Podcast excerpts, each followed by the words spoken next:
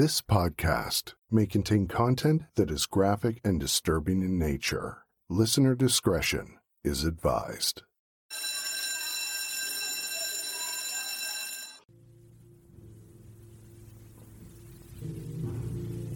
How very much I've loved you. How very much I've tried my best to give you the good life. It was said by the greatest of prophets from time immemorial, no man lay, takes my life from me, I lay my life down. If we can't live in peace, then let's die in peace.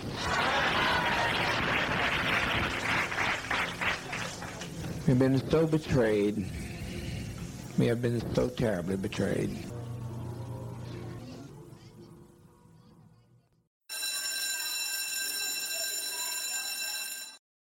Before starting this episode, I need to provide a warning that it contains extremely disturbing content relating to mass suicide and murder. In the last episode, we saw that Congressman Leo Ryan arrived at Jonestown to conduct an investigation on behalf of the US government. Serious allegations had been made against Jones and the People's Temple. However, what he found was a group of people who appeared to be very happy at Jonestown. Throughout the rest of the night, the reporter spoke to various temple members, including one girl whose brother had come with the congressman. Her brother believed that she was unhappy and wanted to leave. There is video footage of this girl being interviewed, but she says just the opposite that she is happy and wants to stay. Here is part of that interview. Happy here? Yes, I'm very happy here. You know that your father and your brother are convinced that you're not. I'm very happy here. I don't know what else I can do to convince him. I've talked to my brother several hours now. In fact, I invited him down here about a month and a half ago to spend a week or two or however long he wanted with me to share with him what I'm doing here and the happiness that I feel. And as far as my father's concerned, you know, so far he has said what he's wanted to say, which has not been the truth. I, I, it must be obvious to you that your brother cares a great deal for you. And I suspect that you have feelings for him. This is a very sad thing. Why does it exist? What's what can be done to solve this thing where a brother and sister There's absolutely no problem between my brother and myself. He's happy, you know, I'm very happy for him to come down here anytime. He's asking me to come back to the United States to spend a week to convince him and my family that I'm not being held here against my will. And I don't plan to return at this time to convince anybody because I know I'm happy here and I know my. Uh, you know, I'm not saying I'm never coming back to the United States, but this is my home here. This is my life for now. And this is where I plan to remain. So, was this really the case, or was she afraid to defy Jones? Ryan spent the Friday night in the compound at the invitation of Jones. On Saturday, the 18th of November, the very next day, he made preparations to leave, assembling those temple members who had expressed their desire to leave with him and return to the US. While this was happening, the NBC News reporter Don Harris was talking with Jones, and he gave him the note that Vernon had written about wanting to leave Jonestown. Now, Jones already knew that Vernon wanted to leave and had forced him to sign the document to terminate his parental rights to his son. He was conflicted about what to do, but ultimately signed the document. And here is how Jones responded to the note. I'm going back over this because, as I say, I can concede to you the amount of work that's been done here, because that's that's not an arguable point. So that leaves only one thing to be explored, and that's this question of There's a lot to be explored. well, of, for- for us, the, the thing of fear. And this is a good example. Last night, someone came and passed me this note. That's who we're talking about. He wants to leave his son here. If such a bad place, why does he want to leave his son here? He's the one that I'm just talking about. Yeah, uh, this he's talking about. This, this is the man that wants to leave his son here. Does Doesn't it concern you, though, that, that this man, for whatever reason, one of the people in your group... People play games, friend. They lie. They lie. What can I do about lies? Are you people going to leave us? I just beg you, please leave us. Bill, we will bother nobody. Anybody wants to get out of here can get out of here. We have no problem about getting out of here. They come and go all the time. I don't know what kind of game. People like, uh, who, who people like publicity. Some people do. I don't. Some of people like publicity. But if it's so damn bad, why is he leaving his son here? Can you give me a good reason for that? Oh, I'd take my son. I'd take my son with me. So Jones says it's all lies. That if Jonestown is so bad, then why is the man leaving his son behind? Meanwhile, back at the Georgetown house, Sherwin finally got the opportunity to be reunited with his daughter Leanne. Sharon prepared a meal and they all sat down, eating and talking. Leanne's younger brother and sister were there as well, and they were aged under 10. Sherwin was pleased with how it went. His daughter seemed to be pleased to see him, but little did he know that the cordial get together was about to be cut short, and that it would be the last time that he would ever see his daughter again. Back at the compound, the congressman was in discussion with those who wanted to leave. However, Jones had been made aware of the defectors. In the video taken by Ryan's party, you can see various people talking to Ryan, and it soon became apparent that even more people came forward expressing a desire to leave with him. Jones's minders reported back to him and Jones then set about speaking to each of the defectors and trying to convince them to stay. The group then began boarding a truck, which was to transport them back to the airstrip. Vernon can be seen in the footage dragging his heavy suitcase to the truck.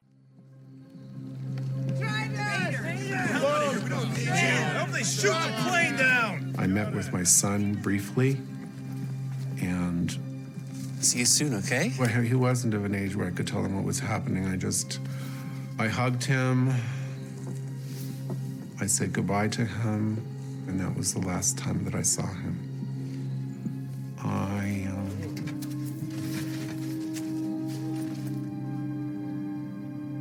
I don't know what else to say about that moment.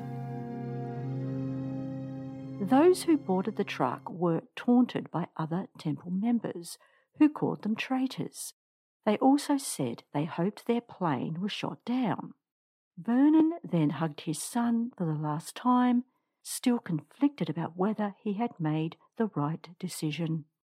As the truck was about to leave, Jones said goodbye to everyone and added that they would be welcomed back at any time. And just at the last minute, another man came forward and became the last person to board. This man was to play a pivotal role later in the story. But Ryan had to change his plans and stay behind to process the rest of the people who now also wanted to leave. So the plan was to transport the first group to the airstrip and then return for Ryan and any other defectors. Ryan continued discussions with others who wanted to leave and also spoke with Jones himself. It's not known exactly what was said in this conversation, but while they were talking, a man suddenly came up behind Ryan and put a knife to his throat. There was a struggle as Ryan wrestled with the man, and others came to his assistance and managed to subdue the man. In the scuffle, the man was cut with the knife, but Ryan himself was unhurt. However, some of the man's blood came to be on Ryan's white shirt. He realized this was now time to leave and made a swift retreat to the waiting truck. There is video footage showing himself and his aide, Jackie Speier, walking towards the truck, and the camera clearly picks up the blood on his shirt. Those on the truck didn't know what had happened and thought the congressman had been hurt. However, he informed them about what had happened and that he was okay. The truck then transported the rest of the party to the airstrip. When there, Ryan recorded an interview with reporter Don Harris of NBC about the knife attack, And here is that interview. What happened?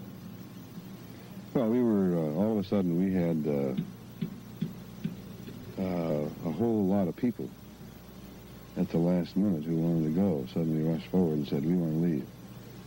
We, we knew about uh, two as early as last night.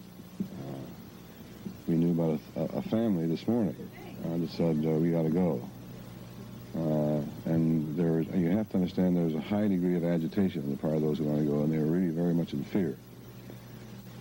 And uh, so we made arrangements for them. and of course, the transportation is extremely limited and very difficult. So we had to begin planning. Uh, and of course, most of these people, if they come out, will not have enough food and don't have enough clothing, a place to stay, and the rest.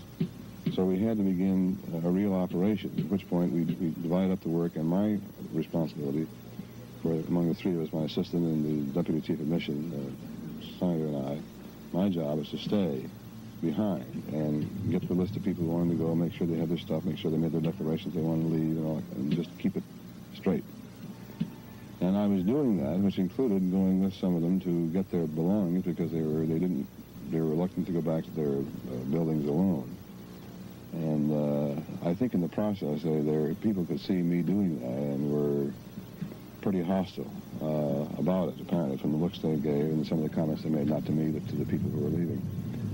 And uh, the next thing I knew, back in the pavilion, we had the group beginning to get together. I stood up and was uh, had been talking with uh, the two attorneys for the temple, uh, and uh, suddenly the knife was around my neck, and uh, I, I was in danger. And I pushed the hand away, fell back against him. Others grabbed him and pulled him off me, and that's where we are. Who grabbed him? Well, everybody did. I think the man closest, because uh, he'd just been talking, was Mark Lane. Uh, and uh, Mark, uh, uh, I, I, was, I, didn't know at the time, but there was a hand there grabbing with a knife along in mine. I was very grateful. And uh, we began to ride down. Others jumped on. There was radio screaming and carrying on and so on. And just everybody just jumped on and began riding him down. I leaned, I sagged and went this way and began leaning backward. And, but it, and, and kept doing that until somebody actually got the knife out of his hand. I jumped up and, and, and, came away, and he was down on the floor, and they still struggling, and there must have been six or seven people sitting on him, and on arms and legs and everything else. Did he say anything when he came up? Yeah, he said uh, something about uh, rob and choke and kill and uh, or knife. I don't, I don't know. But the obvious, what he said was he intended to kill me because he's going to, or something about this is what you, you're going to get, or something. I don't know. I don't recall. At the airstrip, preparations were being made to leave. Ryan had chartered an extra plane due to the large numbers of people who came forward wanting to return to the US. One plane was a small six seater Cessna, and the other was a larger 24 seater Guyana Airways plane. Due to the tense nature of the situation following the attack on Ryan, Everyone boarding the planes were first checked for weapons. They were finally ready to leave, but then Ryan noticed a man approach one of the planes to board, but there was no one there to check him. So Ryan went over to the plane himself and checked the man over, and then he became the last person to board the plane. This was the plane that Vernon was on. The man sat next to him. He had been that man who had boarded the truck back at Jonestown at the very last minute. We can only imagine how the temple members and their families felt there on the airstrip. They were so close to freedom. They knew the situation was tense, particularly after the congressman had been attacked, so they must have been very eager to finally take off. While most people had boarded the two planes, some were still standing on the airstrip, including Congressman Ryan, the reporters, and the camera crew. Some of them then noticed the arrival of a truck, which looked like one of the vehicles from the compound. Men could be seen in the back of the stationary truck just watching the scene on the airstrip as the planes were about to take off. As the smaller plane began to taxi for takeoff, the truck drove in front of the plane to prevent it taking off. Then suddenly the men jumped out of the truck carrying rifles and began shooting at the planes and anyone still left standing who hadn't boarded. Within seconds, bodies were laying on the ground. Here now is how one man on that plane described what happened.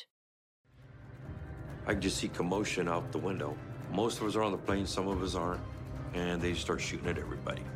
The lady sitting in front of me, they shot her in the back of the head. Her brains fell at my feet. That's when I knew close the door or die. There was no choices to it. So I jumped up, I grabbed the cables, and I got the door about halfway, and I couldn't get no further. And my sister got behind me, grabbed me, and pulled on me. And between the two of us, and that's when we both got shot. We got the door closed. And then that's when they st- stop shooting at the plane. They go around and start shooting everybody outside. And a lot of them, they did it like a point blank shot just to make sure they killed them. After a few minutes, we, we lower the, the door back down. We go back outside. And somebody screams, they're coming back, they're coming back. And so me, my sister, and three others, we ran directly into the jungle as fast as we could. But that wasn't all. Simultaneously, as the attack was taking place, gunshots also rang out inside the other smaller plane. The man who had joined the defectors at the last minute had pulled out a gun and began shooting. As Vernon had been sitting next to him, he was shot three times in the abdomen. He then wrestled the man to get the gun. During the scuffle, Monica had also been shot.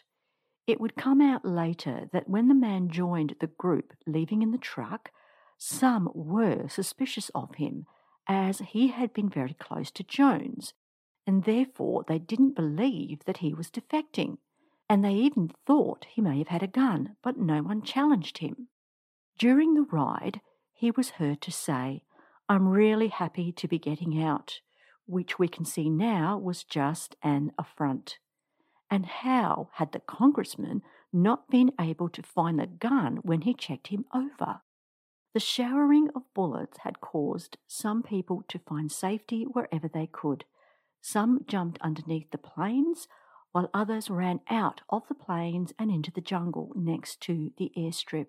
One of the defectors was a man named Gerald Parks, and he was in the larger plane with his wife Patricia and two young daughters.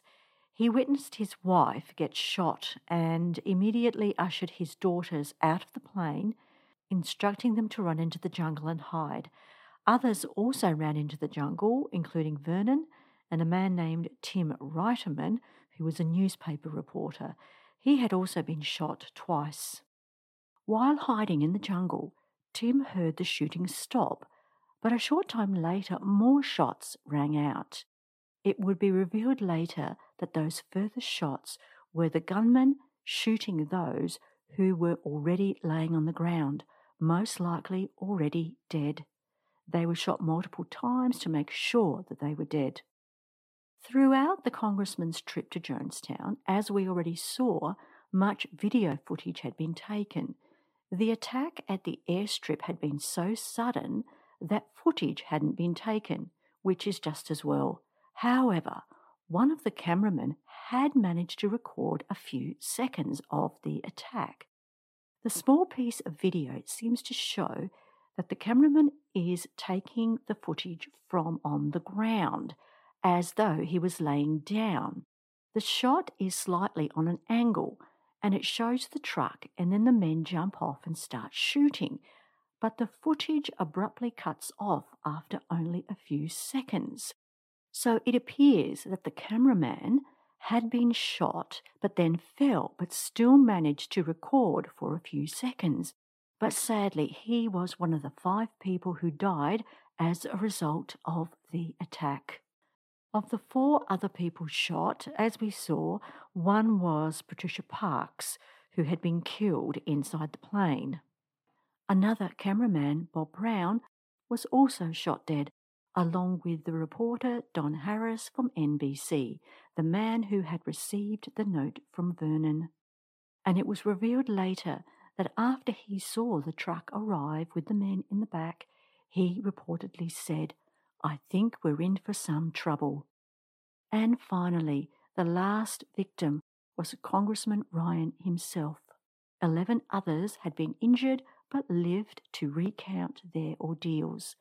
The man who shot inside the plane was eventually apprehended and was to go on trial, which will be discussed later. Meanwhile, back in the jungle, Tim hadn't heard any further shooting and peered out from the bushes to see that the truck and the gunmen were gone. So he cautiously walked out of the jungle and approached the scene of absolute carnage. The five victims were laying there on the ground, clearly shot multiple times. As difficult as it must have been, he took close up photographs of each person. He also noticed the smaller plane was not there, so it clearly had been able to take off. The larger plane wasn't able to take off as its tyres had been shot out.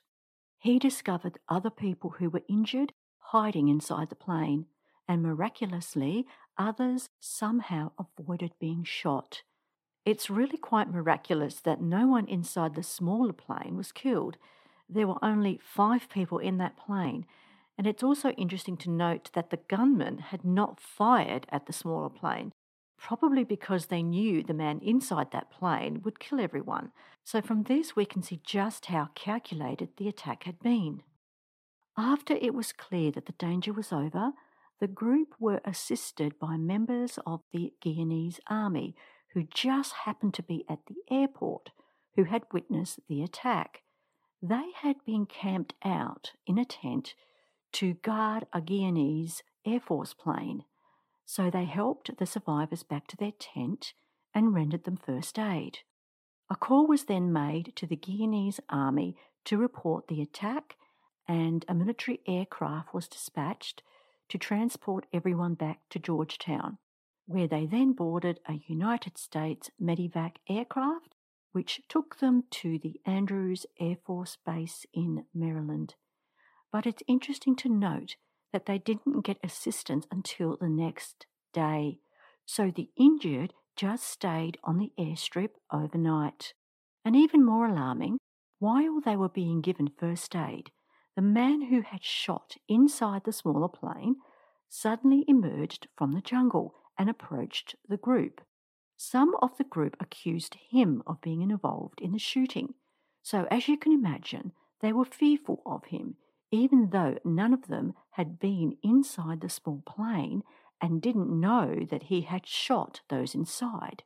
The other defectors had been suspicious of him right from the start as he had been so close to Jones. So they felt he had been involved in the ambush, and they ultimately told him to leave. And now here is an account from Congressman Ryan's legal advisor, Jackie Speier, who was there on that day at the airstrip.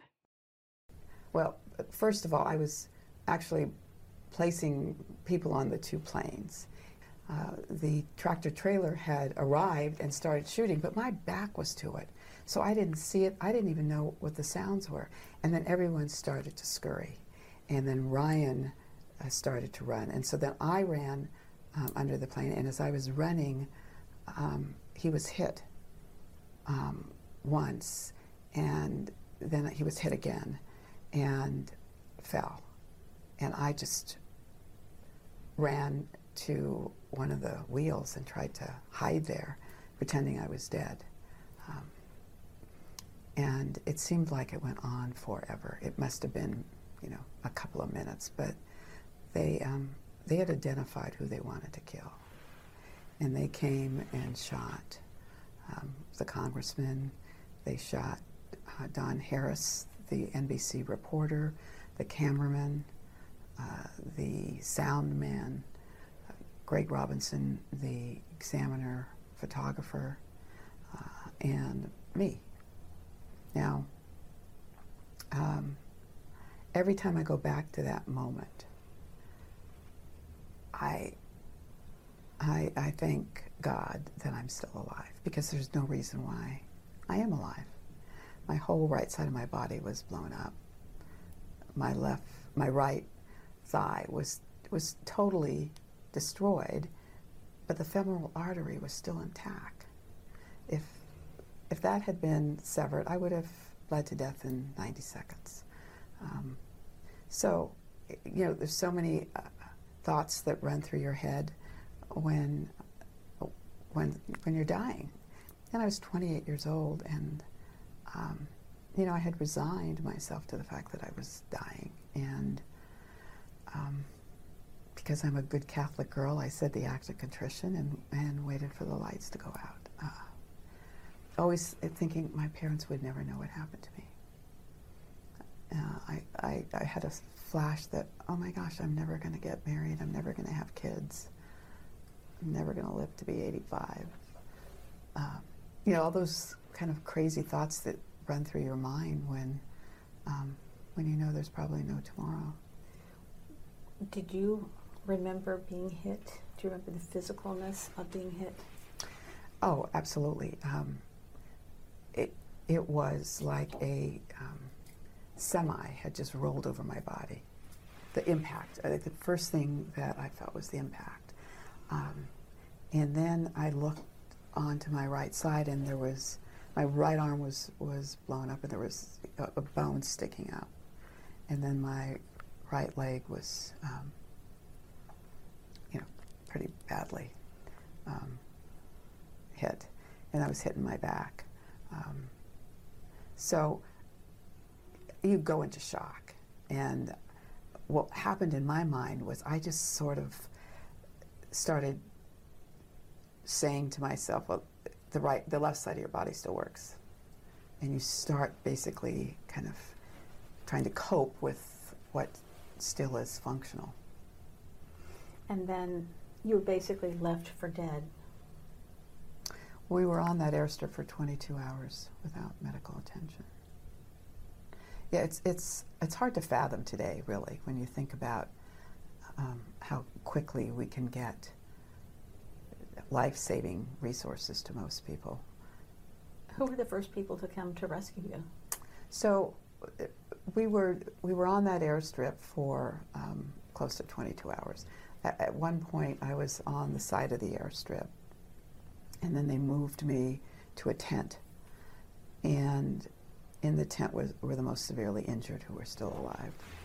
And we waited in that tent all night, and all I had was uh, the, the goodness of you know, some of the reporters and uh, the producer from NBC who came and brought me rum Guyanese rum, and I took swigs of Guyanese rum to get through that night.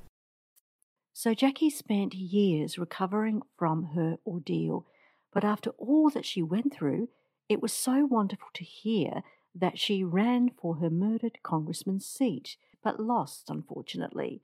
She then turned to county and state politics and served for two decades on the California legislature.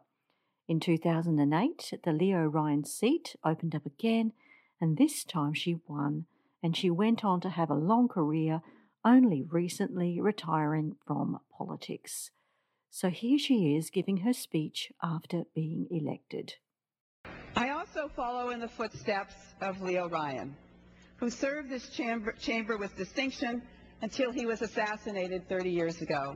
And I'm honored to introduce his daughter, Erin Ryan, who is in the members uh, gallery. I was privileged to serve on Congressman Ryan's staff because I learned from one of the best. He taught me three important lessons. One, question the status quo. Two, always listen to the people you represent. And three, always stand up for what you believe in, even if you have to stand alone. Meanwhile, back in Jonestown, the final chapter of this tragedy was about to play out. The shooters returned and informed Jones that they had completed their mission. But this is not what he told the congregation. He said he didn't know who killed the congressman, but now Jonestown would be blamed and that they were all in danger. One of Jones's staff members then got on the radio to Sharon in Georgetown and sent a coded message which said, enact the last stand, murder the temple's enemies, and then kill yourselves. And the final word in the message was spelled out in capital letters K N I F E, spelling knife. and the reason for using this word will shortly become clear. The following is an audio dramatization of the call made to Sharon, with Jones's son Stephen describing what was happening.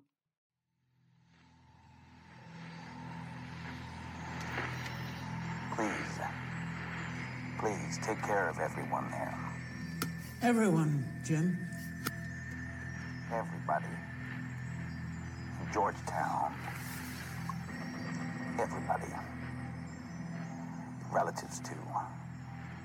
Just take revenge.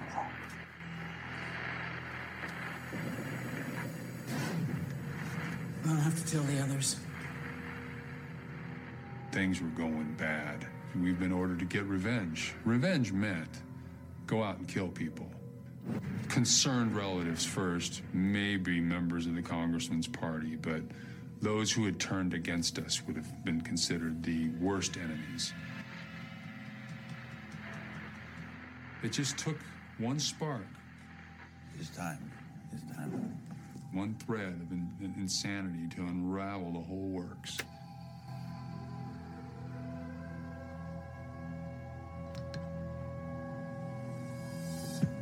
White Night.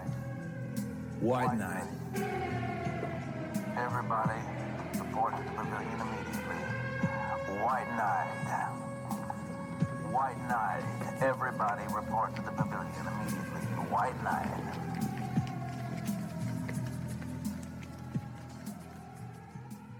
After speaking to Jones, Sharon returned to the dining room where Liane and Sherwin were enjoying their meal together.